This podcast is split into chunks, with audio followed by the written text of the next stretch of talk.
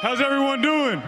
Let's make some noise. Come on. I'm a fun guy. And if you know me, Thanos is my favorite character. You can't get a draw against Trinidad? Do you smell what The Rock is cooking? I don't know. I got no merch. When people ask what Omaha means. No, but I will with your wife. Lillard, long range three, and it's good! Gronkowski didn't have the angle. Touchdown! Well, here comes a pizza, see it? Highly unnecessary. Lucas Moura fired first through to Madrid! Larry Gloria!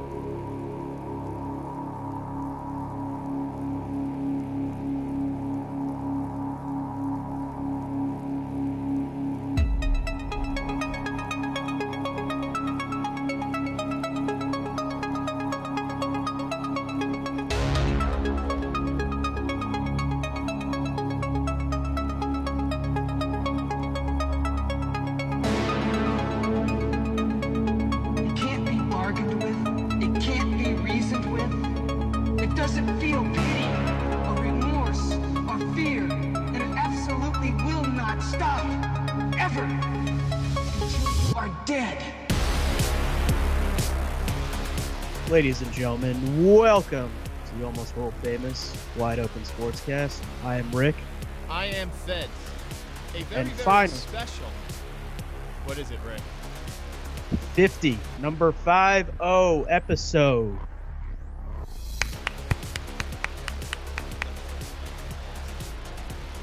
Man, it's one. I mean, we've been we haven't been able to record because you've been having to deal with uh, finals and shit on your end. Apologies for being away for so long. School has was a absolute chaotic ending this year, and it was non-stop work for about the past month. But it's finally over. And here we are. It is summer, and it's episode fifty. Absolutely and crazy. And I don't know what to say, man. I, I kind of want to start off like this. What was your most favorite story we've covered since we've been recording? You really have to ask me that question? I mean, I think I know, but why don't you say it? Super Bowl 52. Easy. Easily. I actually, I was thinking about my top three. I said my top three were one, Eagles winning the Super Bowl, two, Red Sox winning the World Series, three, getting the cover of the World Cup. Um, that would definitely be my top. What about yours? Um, I, I would say Eagles in my top three, just just for you. Um, and also, uh, you're such a good friend. I'm I'm good friend. Uh, my mom got to see it before she passed, so definitely Eagles. Uh, was up there. Um, probably probably my number two has been uh my my favorite moment was when we do the draft coverage, especially the NFL draft coverage. We have a lot of draft coverage today. Uh, but yeah, definitely draft coverage. Um, and then my favorite sports moment since we were uh, we've been recording. Unfortunately, we didn't get to talk about it, and I get to throw in your face a little bit. Liverpool over Tottenham, Champions League, baby. Wah, wah. Wah. Well, congrats to that dude. Now that um, it's officially out there. For those of you that don't know, Tottenham and Liverpool played each other in the Champions League final, and Liverpool won. If you don't, if you don't know what the Champions League final is, think of it as the Super Bowl for the rest of the world. Literally, yes. Like it is the Super Bowl of soccer, but it's literally the Super Bowl for the rest of the world. I couldn't put that any better, and obviously um, kind of a big deal there. I was just happy we made it for our circumstances. No stadium, no signing, and an enormous amount of injuries. The fact that we even made the final was an unbelievable feat. But congratulations, Rick. Six times. That's all I have to hear about. My brother tells me about it almost every other day now. Six times. I'm just kidding. But it seems like that way because um, how many of our friends are Liverpool fans? Um, Too many. Me, Panzer, Gleason, Chris Green, uh, Cast. Castorina. Well, I dude, I haven't talked to him in fucking ages, so I have no idea what the hell he's doing. But he's definitely still a Liverpool fan. I know Oh that. yeah, I've seen his Twitter. He's definitely a Liverpool fan, all right. So yeah, uh, but man, it, it was a great time, and you know what? Let's just let's just jump right into it, man. And uh, probably the probably the biggest thing that has been that that has happened since we have gone is the Pelicans Lakers trade, Mm-hmm. where the Lakers got Anthony Davis and the Pelicans they got the number four draft pick in Thursday's draft, uh, a top eight projected 2021 first round pick, which becomes unprotected in 2022. Uh, Ingram, Lonzo Ball, and uh, Hart. So all that for for one man, one one beast of a basketball player. Oh yeah, they that is one juggernaut of a um, backcourt now with LeBron and Anthony Davis now, isn't it? Yeah, man, and I, I would say probably the the the big question is who won that trade. Who do you think won that trade? So Uh, let's look at it this way. Um it is a massive, massive gamble by the Los Angeles Lakers. Enormous. You're virtually throwing away their six players. You got Brandon Ingram, Lonzo Ball, Josh Hart, all part of your future. Gone. Yeah, they still got Kuzma. But that's still a lot of players that, if you look back two years ago, people are very, very excited about this young Lakers team. So the future has been traded away, and I mean, especially with all those draft picks, I think the Pelicans somehow turned it into even more picks when um they traded away the fourth round pick to the um. Didn't they trade it to the Hawks? Yeah, when they when they gave it over there. Uh, oh no, that was the. I've, I, it, they made so many moves, it's confusing. but they virtually turned it around, I think, into a total of about eight or nine players that they're to get for Anthony Davis. Um, my gut is going to say I think the Pelicans are going to win this trade in the long run. Immediate returns, the Lakers will be more successful. I don't think they have enough. I'll get into that in a little bit. The Pelicans for the future are absolutely set. They have a boatload of draft picks. Uh, Brandon Ingram, Lonzo Ball, and Josh Hart are not the worst players to get in return by any means. And they just drafted Zion. So I think in the long run, I think we'll look back and see that the Pelicans are going to be the winner of this trade. Even though the Lakers, I think, are going to be more efficient off of the gate. That's my take on that. What do you think? Uh, well, yes, this is definitely um, this is now turned into a now or never uh, event for the Los Angeles Lakers. Um, with the with them with Anthony Davis and if LeBron can stay healthy, that's that's the big thing at this point in his career. LeBron can stay healthy and Anthony Davis can play at the level that he's been playing for years, which I don't. There's no signs of him stopping yet uh, is going to be a great return right away for the Lakers because, I mean, Lonzo Ball definitely wasn't wasn't the best pickup for them, so they had to get rid of him. Was developing a little bit more as a player, but for being a second overall pick, averaging ten points a game, that's not that great. Uh, Brandon Brandon Ingram, I mean, he was a, he's a good player, so that's that's just a solid pickup for the Pelicans. Uh, and Josh Hart, um, de- definitely also a solid pickup right there. Um, and I agree. I think the biggest thing is all these picks that the Pelicans got in return. Plus, they got Lonzo. Plus, they got rid of the stigma for the fans, which is Anthony Davis. Which, honestly, if he stayed, that would have been a great. That would have been a great power play right there too. Oh, 'Cause- 100%. Anthony Davis kind of wanted out of there, but my feeling is once they got number one and it was Zion, like he may have wanted to stay. Uh, I know I would have liked to stay to play with Zion, but that he had to go, and he went to probably the best place he could go at the at the current moment, which was the Los Angeles Lakers. Because if he went anywhere else, it was going to be a rental. Like there's some people saying he was going to go to Boston, but it was like, yeah, you're going to get you're going to get Anthony Davis for one year. Yeah, and is And now- it really worth it? Yeah, and I, I I wouldn't say it's really worth it because I mean, Boston would be is I don't know what the hell Boston is doing right now, you know, especially with the whole Kyrie Irving situation. Where that's that's another situation I'd like to talk about is Kyrie Irving. In my personal opinion, I don't think he deserves a max contract anywhere. And why is that? Uh, because I, I feel like he's yes he can he can ball out he can he he can fucking play, but since he's been on Boston, I feel like he's been more of a nuisance than than a helper to the team. I I think he's definitely caused a lot more problems than helped problems with what he said to the media. And he he's been injured before. He's injury prone.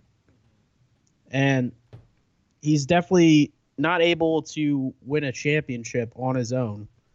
Now, saying that if if like the Knicks decide to get him and max out him and KD, you know, that would probably be good. But I, I would be very weary if I was an NBA GM right now when it comes to Kyrie Irving. That, I, I think that's definitely a fair thing. Um, I'll give my spiel on that when we get into free agency, because I have a whole. I do agree with being weary. I definitely agree with you on that. Okay. Um, but this is what I'll say. I'll go, I guess I'll go into it a little bit more later.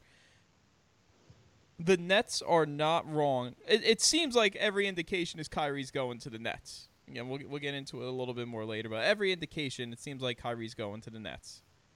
Right. But the Nets apparently have stated they are wary of signing and bringing him on without a second star player for that reason. Yeah, because he's he's not he, he when he was drafted to the Cavaliers and Cavaliers brought back LeBron James. He he was definitely at first definitely a little upset about that because he was brought there to be the leader and then all of a sudden he wasn't leader. And then he was brought to Boston to be the leader and look what happened there. Like they they played like crap and and or were injured. I wouldn't say cr- crap is a little too harsh, but they they play they underwhelmed. for What they could have. That Boston team had no business being a four seed. No business whatsoever. That was a way more talented team than it showed. They that that team had no business being a four seed. Yeah, they did because they play in the East. Well, uh, what I meant as I meant as in they should have been higher. When you look at their talent and their roster, I I think that you mentioned them being in the top three, maybe pushing Toronto or Milwaukee for you know the one or the two. And I'm saying that from the start of last season, with Gordon Hayward coming back healthy, Tatum, Smart, Horford, Kyrie, that healthy team has a lot of loaded talent on them. And I think on paper, I would I see them match up evenly with Toronto. I don't think they have anyone who could stop Giannis. But they just underwhelmed so much. They weren't even close to the Sixers in third. I think Boston's better than Philadelphia on paper. On the court, they weren't because they were all over the place. They had an abysmal season compared to their standards. I think on paper, though, I think Boston's better than Philadelphia. I, I I think so too, but they didn't play well, and I think a huge reason. I think Boston will probably play better once they get rid of Kyrie Irving. I, I think Bo- we're better without him this year in, in Yeah. the record. Yeah, yeah. Uh, I may, I may be. No, I'm thinking about when KD was sitting, because KD when he was sitting with the for the Golden State Warriors, they were like 14 and one, which is crazy mm-hmm. for being for a guy that's that good. But Draymond I, saying that they can win without KD, but um. Well, I mean, they did win the one game when KD was in for three fourths of it. Mm-hmm. So, if KD was in, they they may have lasted a little bit longer in those playoffs. I would agree with you there. I think I think it at least goes to seven. Yeah, probably. It at but, least gets to seven. But I mean, back backtracking uh, to to Boston. I mean, it's probably they're probably winning by losing Kyrie Irving. So why don't we transition then? We'll go to talk about free agency a little bit before we go and re- uh, review the draft. So yeah, Kyrie's leaving, Horford's leaving. Looks like that Celtics project's about to blow up. Um, and all signs and indications are that Kyrie Irving is going to go to the Brooklyn Nets. Um, he fired his agent and signed with Roc Nation, so Jay Z is his agent, former owner of the Nets. He's been seen in Brooklyn. He was out at the 40-40 club with Caris LeVert. The Nets have made the moves. They traded Allen Crabbe and his contract to the Atlanta Hawks. They got Tayshaun Prince back in return. Uh, they let Rondae Hollis Jefferson go. So the Nets are clearing space and the Nets now have room for two max contract players. The, the rumor is that all of a sudden, apparently, maybe the Nets are starting to gain some traction on KD. Where originally it was KD is going to go to the Knicks or he's going to stay in Golden State. Apparently, the Nets are now have now thrown their name into the hat. Is it like a certified thing, like with almost how definite it seems like Kyrie is going to the Nets? No, not even close. I think Kyrie, out of the, all the free agents, his destiny is pretty much already decided. Um, with ev- literally every sign looking like he's going to go to Brooklyn. But like I said, they are worried for the reasons you just discussed about if Kyrie is going to be the star of the show. Like you said in Boston, said a lot of the wrong things wasn't necessarily the best leader. I mean, how do you go from starting the beginning of the season and saying, "Yeah, you know, if you'll have me back, I'd love to resign here," to at the end of the season saying goodbye? I mean, talk about a hell of a divorce with a franchise. Am I right? um, I, I mean, yeah, that's it, it. goes on to the points that I made before. Yeah, but continue. I do think though that the Nets will be all right with him because apparently a big part of it too was he was not of a fan of the culture in Boston, and you know, not necessarily the biggest expert here on the culture of the Boston Celtics, but you had a lot of talented players with a lot of egos in there.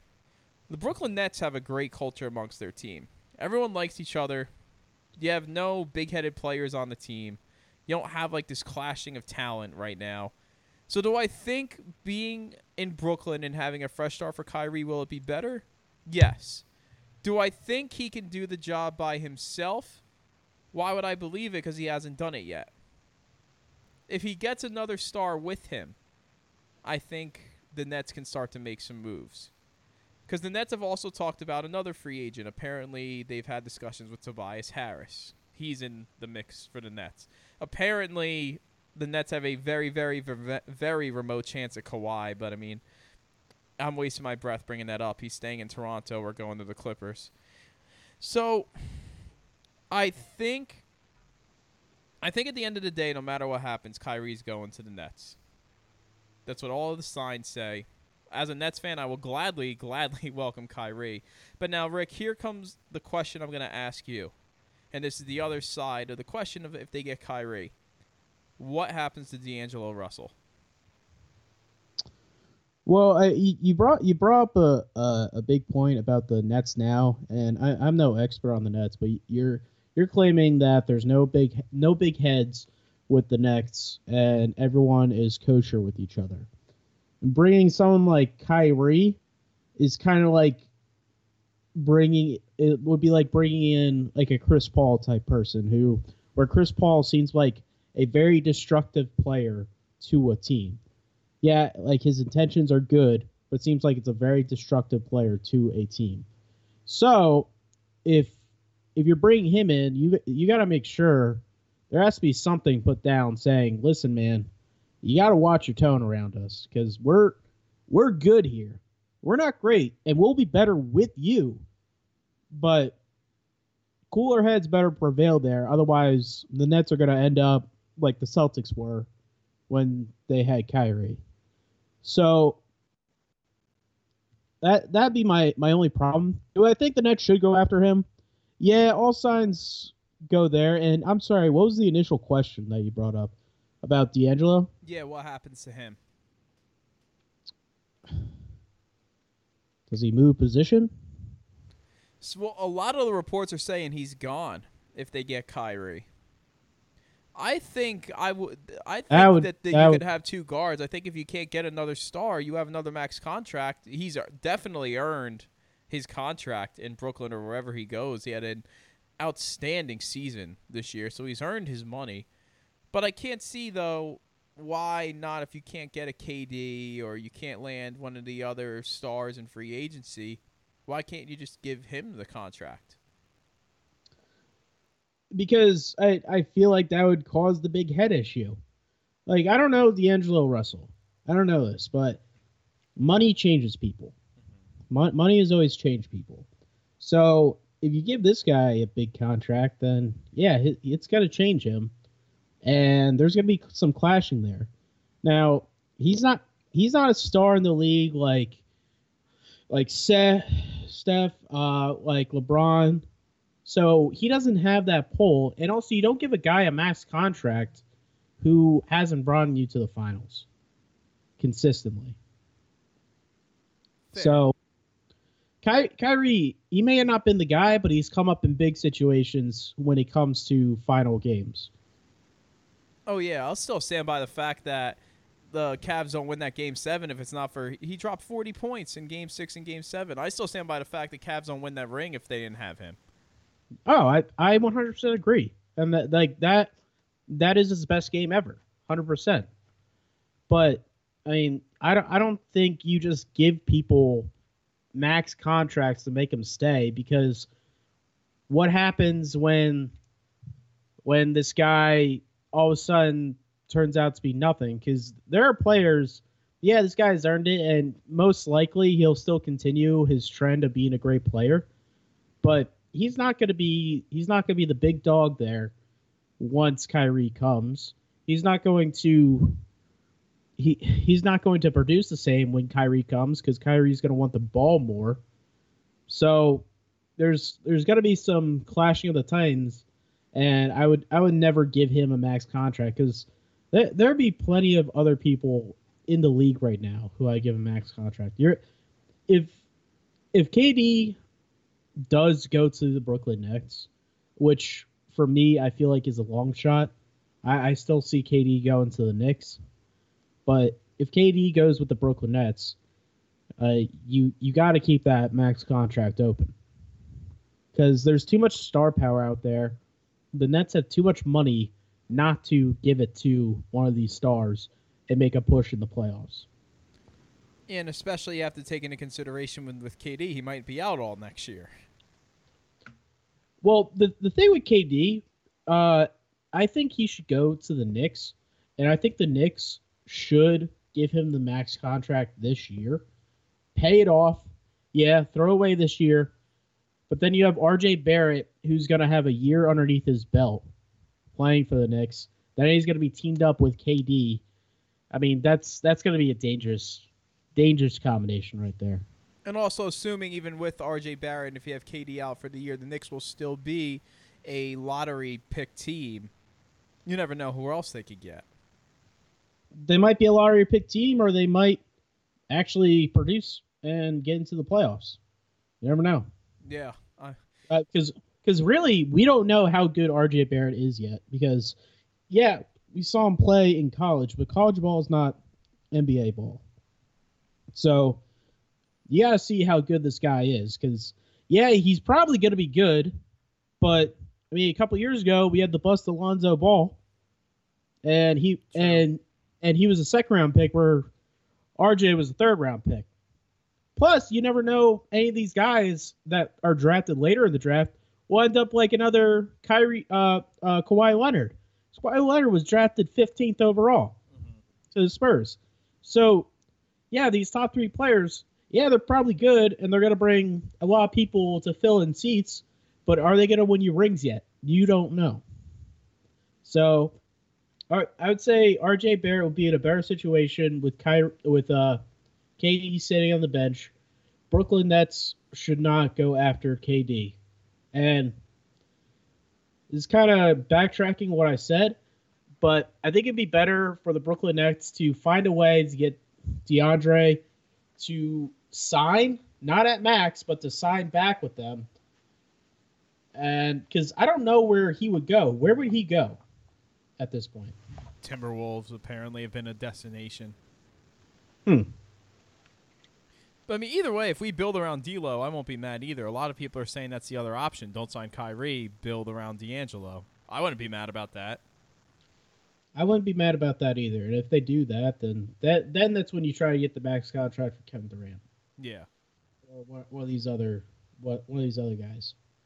Now, moving on to another free agent with Kawhi, obviously now the king in the north, winning the NBA Finals and the MVP, the first player to win the Finals MVP with two different teams in two different conferences. Um, is he going to stay in Toronto or is he going to be heading to the Clippers? Uh, man, I that that is that is a rough, rough question to answer, because I feel like both ways would be in his benefit. Because he he obviously wouldn't be able to be paid paid the same amount if he stayed in Toronto. If he went to the Clippers, he would get the max amount, so it'd be more beneficial for him to go to the Clippers. He's already got rings, so he he doesn't have to be a ring chaser. He doesn't seem like he's a guy that needs to get after the six rings of Michael Jordan like all these other guys are. Yeah. So I it, I mean, it would it shock me if he stayed? No. Would it shock me if he went to the Clippers? No. This is a situation where this guy has all the power between these two teams. Kind of like how Kevin Durant had all the power a couple years ago when he was laying next to next to his pool and literally had GMs come up to him and talk to him Oklahoma City. Yeah, that was that that was an incredible time. Yeah, so I he he has all the power. Uh, I I think at this point, I and this is not me saying that he's a bad guy or anything, but I, I would see him more go to the Clippers than to stay in Toronto. Because he was brought to Toronto literally as a rental, and it was known that he was a rental. Now that he won the championship, and if he resigns, they could probably win another champ. They could have another championship run. I can't say if they'll win again because uh, you could argue that there could be an asterisk next to this championship for the Raptors because of all the injuries that the Golden State Warriors had. Uh, probably, I could probably see him more in LA at this point than I can with the Raptors. I agree with you there. Um, I agree that he's in a win-win either way. He's going to make whatever team he goes to better. And I do think that that does have a little bit you know works into his advantage is that it is known he is a rental. I really think if he got up and left, the city of Toronto would not be mad. They knew he was a rental. He got them their championship, and he's gone. Did his job, right? Yeah, and there and there are plenty other examples in sports when when there literally was a rental to win a championship. Like at us as Devils fans. Oh yeah. The Russian rental, Alexander Mogilny, 2003. To win that championship, we we literally traded for him, and we knew he was going to be a rental. And even in 2012, the Devils made some moves to get to the, you know, when we made that run to the Stanley Cup Finals. Um, so it's nothing new. I do think it is Kawhi's time too to play in a. No offense to Toronto, no offense to San Antonio. It's time for him to get into a big market city. Yeah, and honestly, this is probably the perfect way because it history wise, this is the this is the bottom team in a big market, at which a team possibly could have a lot. Oh, I was out. I was thinking a few weeks ago, they they a lot better upswing than the Lakers do, but the Lakers now have AD and LeBron, so that's that's a that's a combo of the ages right there. Uh, but the Clippers are on the upswing. We'll just have to see if they'll be able to be the top team in LA. Whoever thought growing up that we'd be living in a world for such a amount of years in a row that the Clippers were better than the Lakers? Yeah, well, this year could change. Yeah, I think I think that's I think that rivalry is going to be respectable again this year. Yeah, because I feel like for the especially fir- if they get especially if they get Kawhi, it almost feels like for the first time ever that this rivalry could be, you know, something special. Because the Lakers were good forever, and the Clippers weren't. Then when the Clippers got good, that's when the Lakers kind of lost it for a little bit. Yeah, I mean what I mean, right right as uh, Blake Griffin and uh, Chris Paul and DeAndre Jordan were there, like being the big guys in LA. Was, that was a fun team to watch. Now you could have two fun LA teams, and it's nice. I mean, there's not many. Uh, obviously, LA and New York. They're bef- they're definitely the the two teams or the two cities that generally have two teams playing in the league most of the time. We'll be uh, we'll be in the same arena a lot of the time. Yeah. So it'll it'll be fun watching that rivalry. Yeah, I, I, definitely I, looking forward to that. I, I hope you're right that it'll be a worthwhile rivalry to watch, even though their games are going to be at, played at fucking ten o'clock on a Wednesday on TNT. As as we're as we're trying to go to bed, go to work. For damn so, you, East Coast. How, how yeah. much of a bullshit is it that Toronto is playing nine o'clock finals games? To cater uh, to the West Coast. Like the, the games in Toronto who are on our time zone are starting at nine o'clock at night. Well, that's where the bigger markets are right now. So you got to cater to that. As as think of it as a business aspect, that's where the bigger markets are for NBA teams. So you got to cater to that because if if they played at seven, uh, I mean, Golden State fans would be would have to get out at work at like two o'clock to get to a place to watch it at at four o'clock. So, and they would have to leave work early, and that's you don't want that. You especially really don't want that.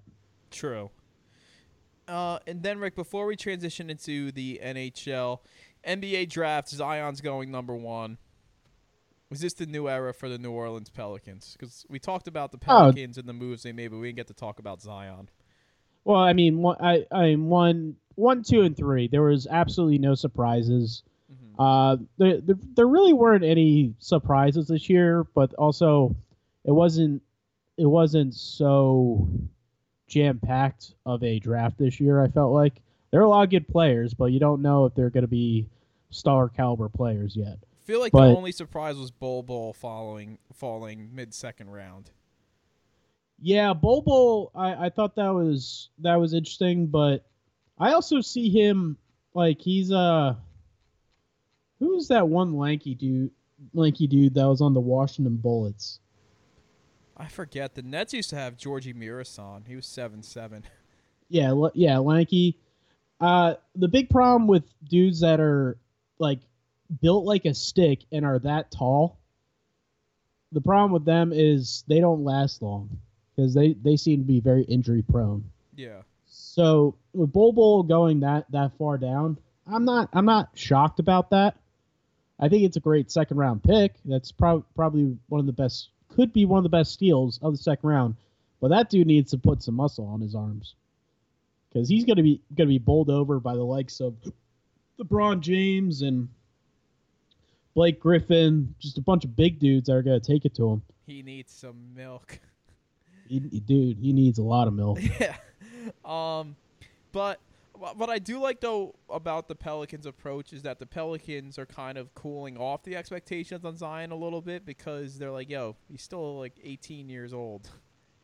Like, yeah, it's gonna take time. This is not gonna be an overnight transformation. He's not turning this team into a contender overnight.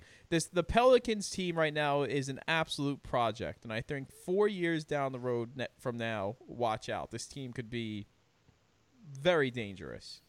This they I build mean, the right way. But I mean, you could be wrong in this team could be amazing right now, or they could suck.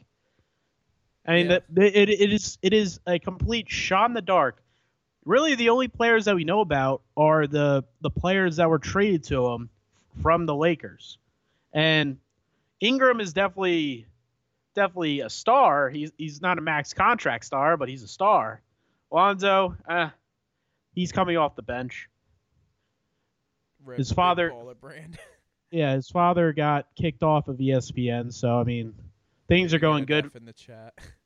Things are going well for the uh, the Ball family right now. Um, so, so, I uh, I I would I would say maybe a little less time and we'll know. Maybe in like two years, we'll know. Zion is minus 320 for rookie of the year, and the rest of the field is like plus 400. Who you taking there? Uh, I may take one of the plus 400 because I I feel like I would try to find the rookie that's on a developed team that's probably going to play, and I I didn't really look that up before we started this. So get back to me uh, next time we we record, and I'll uh, I'll give you my answer. No, definitely will.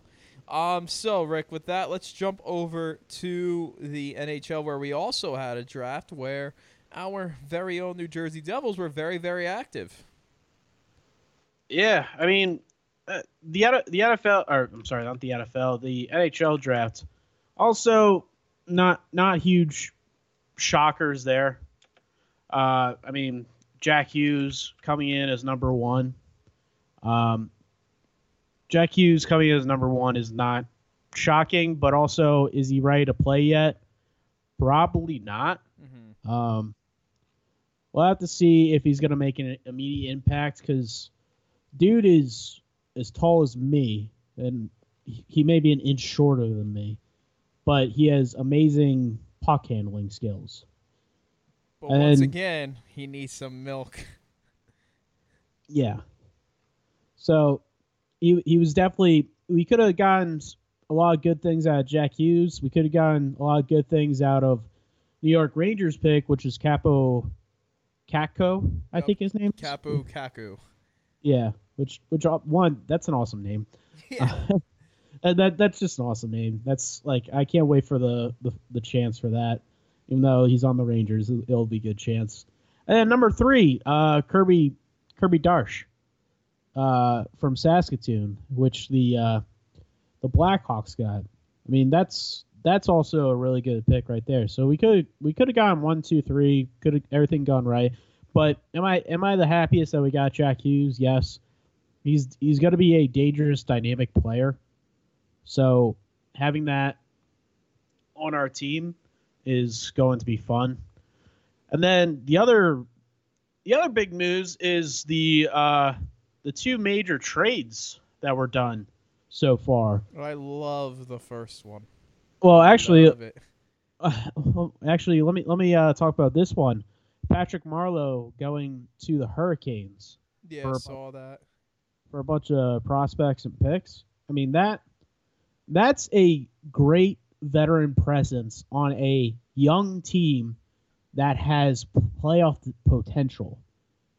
Playoff potential would seem like came out of nowhere.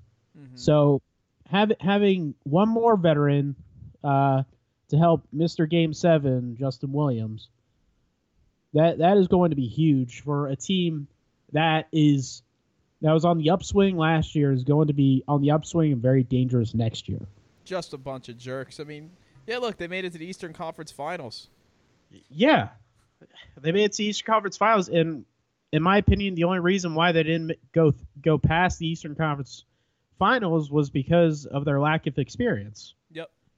I mean that that I mean, that's it's a cliche answer, but it's so true. When they got completely dominated by the Boston Bruins, uh, I think it was just a lack of experience in them shooting themselves in the leg a lot of the time. So having that veteran presence, sending a guy like that to a team that has Stanley Cup potential, who's never won a Stanley Cup, uh, that's that's huge for them. And then now the one that you were talking about before, that's huge. Uh, the New Jersey Devils getting PK Subban. Yes. What yes. the hell? Yes.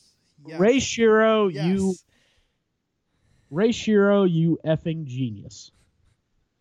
Like, I mean, this guy, not, not he's older, but not incredibly old. He's 30 years old. Yeah.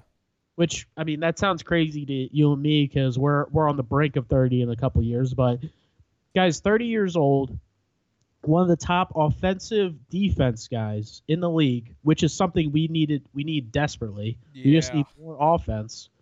We our ability to score.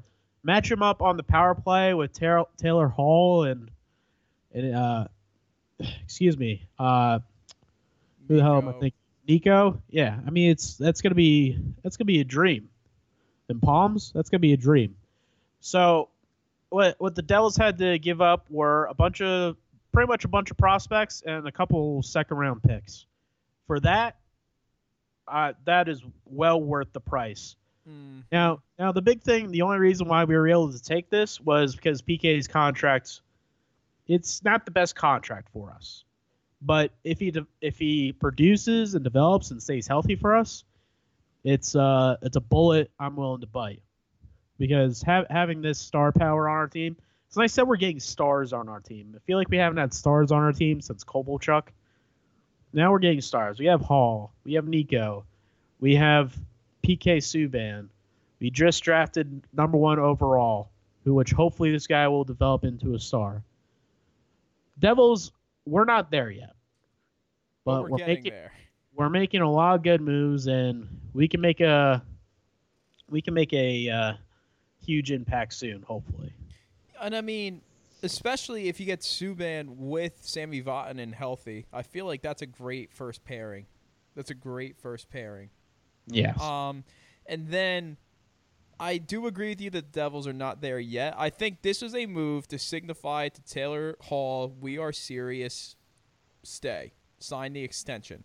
And I know that Taylor Hall has been saying he's not thinking about it. He doesn't want to do anything till uh, July 1st until he starts talking about the extension. But I feel like this move by the Devils was us saying, we are willing to build around you. We are serious about making this team good. Stay. Yeah. And I think, and especially Nico has been growing, um, getting better with each year. I do think that the Devils made the correct move there by taking him over Patrick Nolan, um, or Nolan Patrick. Um, but I think with this draft, I think the Devils have 100% made the right move by getting Jack Hughes first. I agree with what analysts are saying is that at first, Kakko will make more of an impact. He's bigger and he's more ready for the physical aspect of the NHL game. Where Jack Hughes has a little bit maturing and growing up to do. But I still think we're going to look down five years from the road from now and say that we made a phenomenal move in getting Jack Hughes. I mean, how long has he been hailed as the number one pick? Like we were, this was not the draft to get the number one pick. It was the draft to see who gets Jack Hughes. Um, and I, I'm really, really excited. A, he's American. That's awesome. Only the eighth American number one overall pick. Um, but I do think though, Kakko at first will make more of an impact, but down the road, Jack Hughes is going to be the real deal. I mean, look at our centers going forward for like the next ten years: Nico and um, Jack Hughes. Nico, Jack Hughes. I mean, Travis Zajac. I mean, he's he's been one of the most consistent centermen, but he's he's out in the next next couple of years. Yeah, he's definitely getting up there in age. And Rick, my question for you with this is, I'm going to combine it into two. Is Hughes and Kakko going to be the new Crosby Ovechkin, like a lot of people are building it up to be? And secondly, is this officially the rebirth of the Devils Rangers rivalry? Because let's be honest, since 2012 hasn't been the same. Um, I, I I hope this helps rebirth that rivalry. Um, I I don't think it's there yet. I think we actually need to play a couple games to make it seem like a rivalry again. Um, so I'm I'm gonna say no initially. I'm also gonna say no initially to these two being the next Ovi Crosby rookie year because I o- Ovechkin and Crosby were were absolute dream players. It's it's like when the Penguins got Mario Lemieux, except for two different teams. Like it's those are, it, are I don't think these two are going to make as big of, as, of an impact right away as Hughes and excuse me Hughes and Kakko are going to. Mm-hmm. Uh, I, I would actually argue Kakko is probably going to make more of an impact for the Rangers initially than Jack Hughes is for the Devils. Because part of me is thinking it's probably not going to happen, but part of me is thinking Jack Hughes could play in the minors for half a year before he comes up. I can I, see that. Because I, I'm the the biggest worry about him is his size, but I mean also people people in the league that are not that big have made huge huge uh, progress. I mean, Patrick Kane. I mean, that's that's you, you think of little guys in the league, you think of Patrick Kane. That's who a lot of people are comparing him to. Even go back a little bit, look at Paul Kariya in the NHL. Paul, yeah, Paul Kariya. So little guys can make a big impact, but the problem is you want to make sure that the dude is 5'10, like 170. Dude is tiny. He needs like 15 pounds more muscle, and he's not gonna he's not gonna be able to build that all up by the time the season starts. Mm-hmm. So, Jack Jack Hughes will be huge for us in two years. Valid. I definitely agree with you there. Um, and then how about some of the free agents? Rip Blue Jackets. Um, Artemi Panarin, is a notable free agent, as well as Matt Duchene and Bobrovsky as well. Um, so it looks like the Blue Jackets are going to have to commit their future to one of those three. You've also got Anders Lee, a big free agent in our local area, as well as Matt Zuccarello, Joe Pavelski. What are you thinking on some of those names? Well, I think Joe Pavelski is probably going to re-sign with the with the Sharks with the moves that they've made to clear up some money. Uh, so I, I, don't think there's any sh- big shocks right there.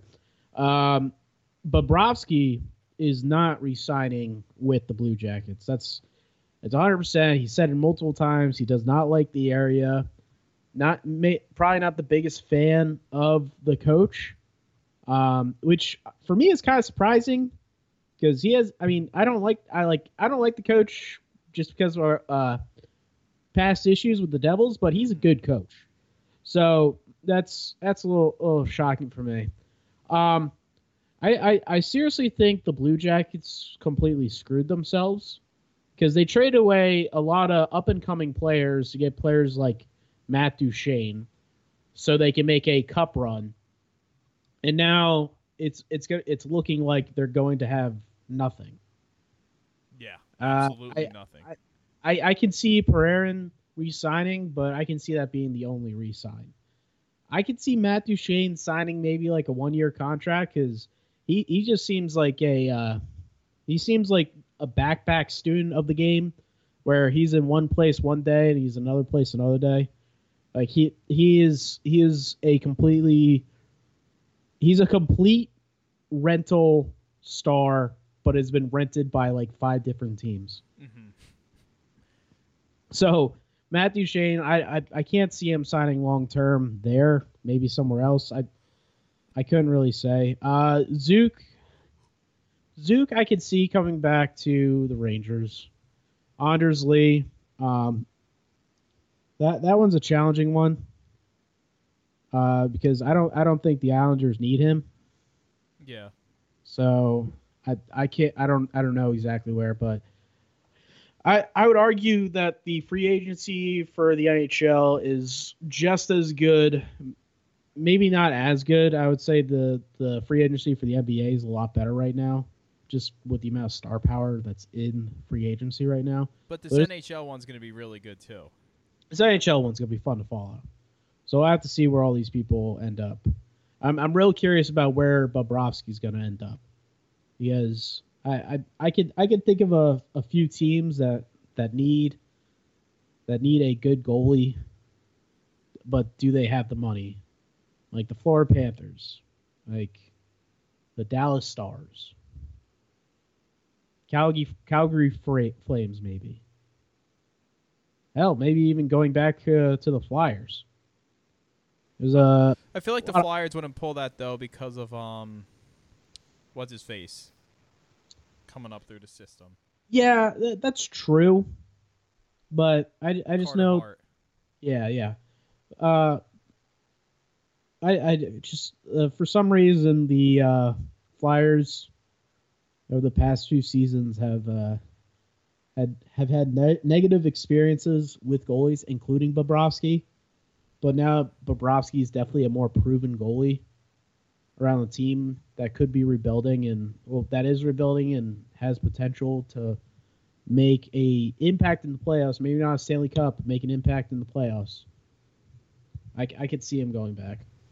To be fair, name the last decent Flyers goalie they didn't have an issue with. Oh, Hextall. Yeah. I mean that, and, and then Hextall at, towards the end did become a problem because he was a fucking loose cannon, and then he was a bad GM for them. So, and I I pray to God.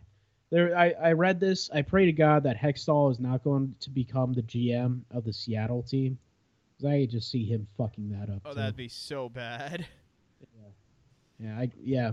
It'd be fun to see what the hell happens in an expansion draft with Hextall at the at the Reins. Spoiler But- alert: You're not getting the Vegas Golden Knights. Yeah, if if that if that's the case, but we'll have to see. And then, Rick, to wrap up our 50th episode, it has been a great summer of soccer this year with a lot of different tournaments going on. I mean, most importantly, going on right now, the Women's World Cup.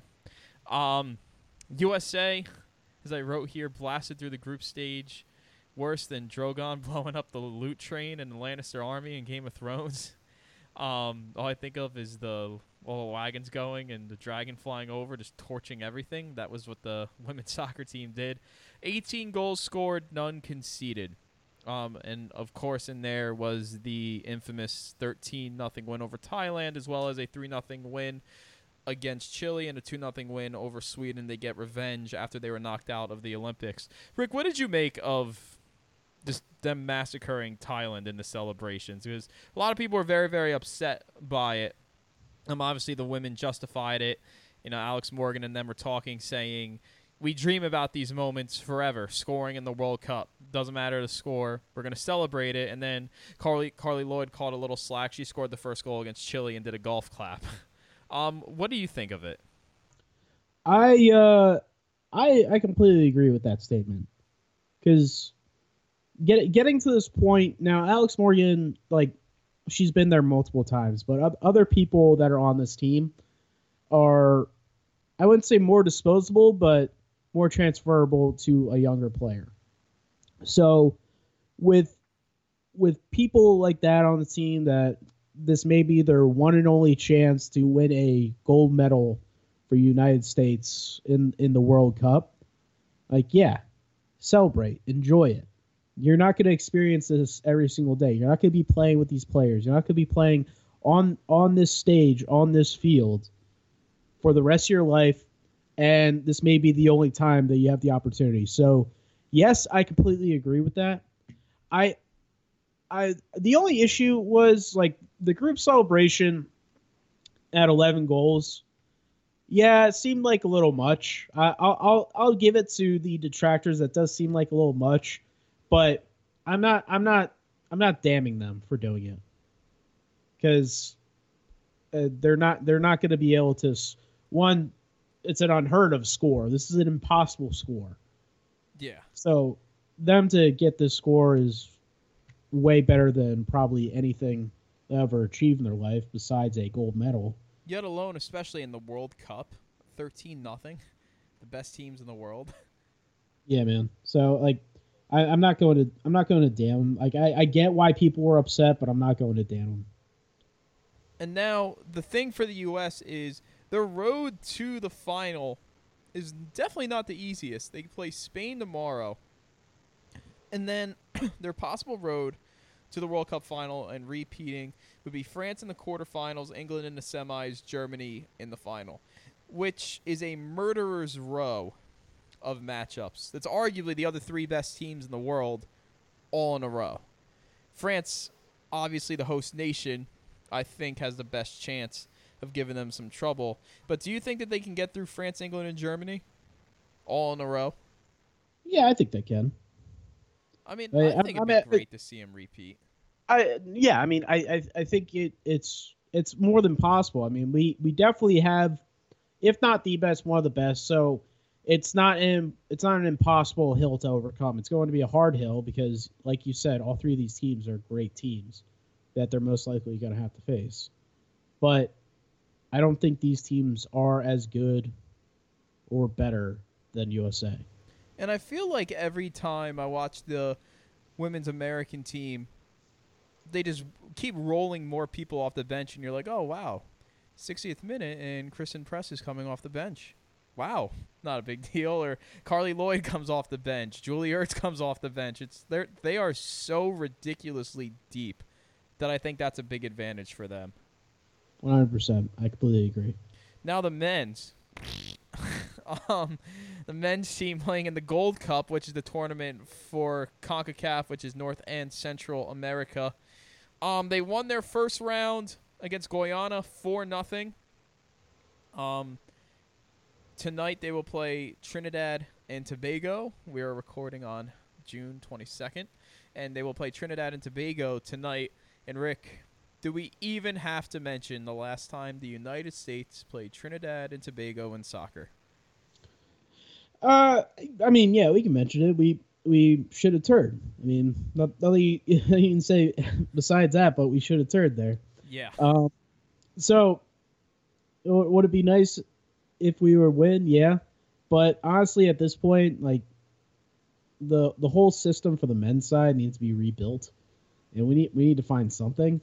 Otherwise, I'm not really looking to pay attention to. I, I haven't really been paying attention to this Gold Cup because I'd rather be watching the woman kick ass. Yeah, exactly. Yeah, that someone tweeted after um that the U.S. had an abysmal lead up to the Gold Cup. They had their warm ups games. They lost one nothing to Jamaica. Who, in fairness, Jamaica is actually not the worst team in the world. They got Andre Blake, is a great goalie. They have a few MLS players. They have a few pros. Like, we should be beating Jamaica, but we played the last Gold Cup tournament. We beat Jamaica in the finals in the last five minutes and that's not like again a slap on Jamaica. Jamaica beat Mexico to get there, and Mexico is by far the best team in this tournament.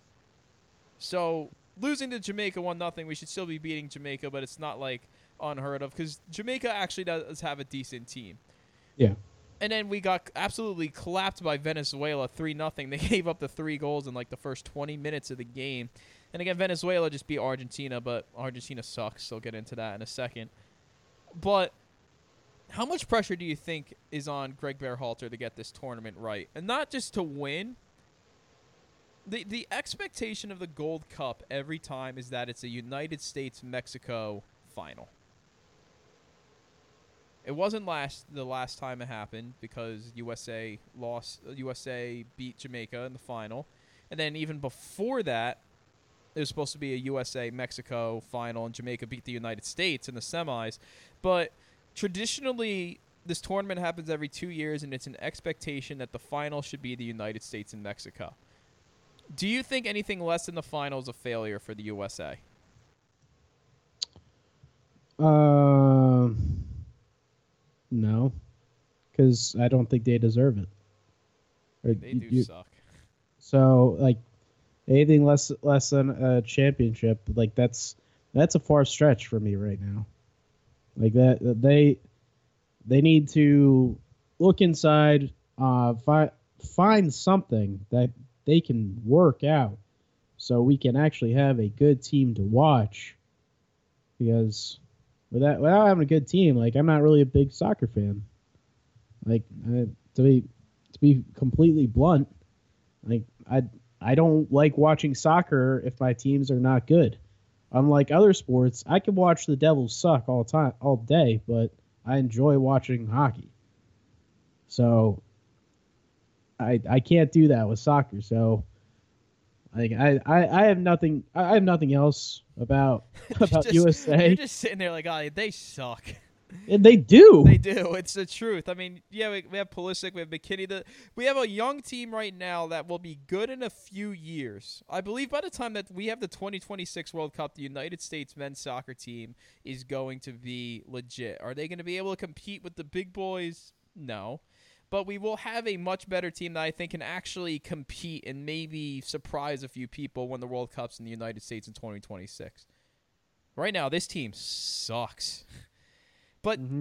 I you can go back to like episode five when I went on a thirty minute rant that almost got the cops called the New Hope, and there'll probably be another one if we lose to Trinidad and fucking Tobago again. Um, the U.S. has such a good group of young players that can be the core playing in Europe. Yeah, obviously have Pulisic going to Chelsea. I fucking hate that I have to hate his guts now, um, because he plays for Chelsea. Um, I love him when he's in an American American uniform. Hate him when he's in freaking Chelsea's uniform. Uh, we got Weston McKennie out in Schalke. We got Timothy Weah with Celtic, and he couldn't play in this tournament because he was with the U.S. U20s, who made the quarterfinals of that World Cup tournament. Got Josh Sargent, who wasn't even put on the team for no reason. But I will still go back and defend that we have all these young players, like including all those names and Tyler Adams and all, Tim Ream. There's so many good young Americans playing in Europe right now. We still have Michael fucking Bradley on the team. We still have. I almost want to make a Drake meme of um like you know from um, Hotline Bling like the one where he's like looking away like pushing it away and the other one's him like yeah like the second panel's him being like yeah that's good. The first panel would be all those names I just included. And the second panel would be Will fucking Trapp. I have no idea what this guy did to get into the men's national team. Is he good? Yes. He's older, and he's nowhere near as good as all those names that I just mentioned. But for whatever reason, the U.S. keeps putting him in, and he keeps fucking up, and they keep putting him back in. I'm sorry, I know I'm going on a cursing rant, but I can't stand the fact that they keep playing freaking Will Trapp. I don't get it. It's dumb. It's stupid. but that's why we're sitting here saying the United States soccer team sucks. um, and then lastly, to wrap it up, we got Copa America going on. Um, we have that's the South America tournament, the CONMEBOL tournament, also including Japan and Qatar, who were invited. They were the finalists in the Asian Cup um, tournament. I don't get Argentina. Argentina's in last in their group. They need a win in their last game and a bunch of other teams to lose, or else they're not going to advance to the group stage. And this was supposed to be their tournament. They were saying this is the Argentina's finally going to get it right, and they might not even advance into the next round. Rick, how the hell can't Argentina figure their crap out with arguably one of the best players to ever grace the game with Leo Messi? Uh, I think the big reason is um, Leo, Leo Messi, he is still an amazing player, but yes, he is not the same as he used to be. He, he is old now, but you can't uh, with the with the with the game that is so crucial to have m- multiple good players, and they do have good players, but multiple good players to play together and work together. They're they're to me like how the Celtics were last season. Like the they've they're great on paper, but they just can't get together. And with Leo Messi leading that team, you can't just have one guy be the overall leader. There he used to be able to do this, but I don't think he's able to do it anymore. No, because all, all these other teams know that too. It's you beat Argentina, you throw five people at Messi and let other people beat you, and they can't. Argentina on paper is better than Portugal is, but they can play around Ronaldo. For whatever reason, Argentina is a ridiculously stacked team that just can't figure their crap out. Their their whole FA just needs to completely liquidate, and they just need to start over from scratch. But Rick, you know who does not need to start over from scratch? Us, because we have just completed our 50th episode. Yes, what sir. a milestone, dude! Can't can't believe we made it. Can't wait for 50 more. That's right, baby. Can't wait. Episode 100 coming your way. Um, and many more episodes will be coming your way too. Now that it is summertime. Um, so make sure you're on the watch out for those. Um, you can find us, the Wide Open Sportscast, on SoundCloud, Google Play, iTunes, and tune in. And don't forget to find us on Twitter at Wide Open underscore Sports. Rick and I are headed to Zac Brown Band tomorrow. Yeah, man. I actually need to listen to their new album because I have no idea of their new any of their new stuff. I was just told twenty dollar tickets to see Zac Brown band. I was like, okay, sounds good. No. Wait, really? That's what you snagged them for? Not a, that's not bad at all for lawn seats. Uh, that's that's what I paid paid Brooks for. I think maybe a little bit more than that, but not. I wouldn't say over thirty. It's still for for Zac Brown band. It's still a good deal because their tickets usually go for a lot more. Yes. Alrighty, folks, and with that, I am Feds. I am Rick. Have a great morning, evening, afternoon, whenever you're listening to us. Take care. Let's go, Devils. You know my old car needs washing, and the front yard needs a trim, and the telephone keeps ringing. And the boss man knows I know it's him. And the bills ain't gonna pay themselves Don't matter anyway. Cause I ain't in no hurry today.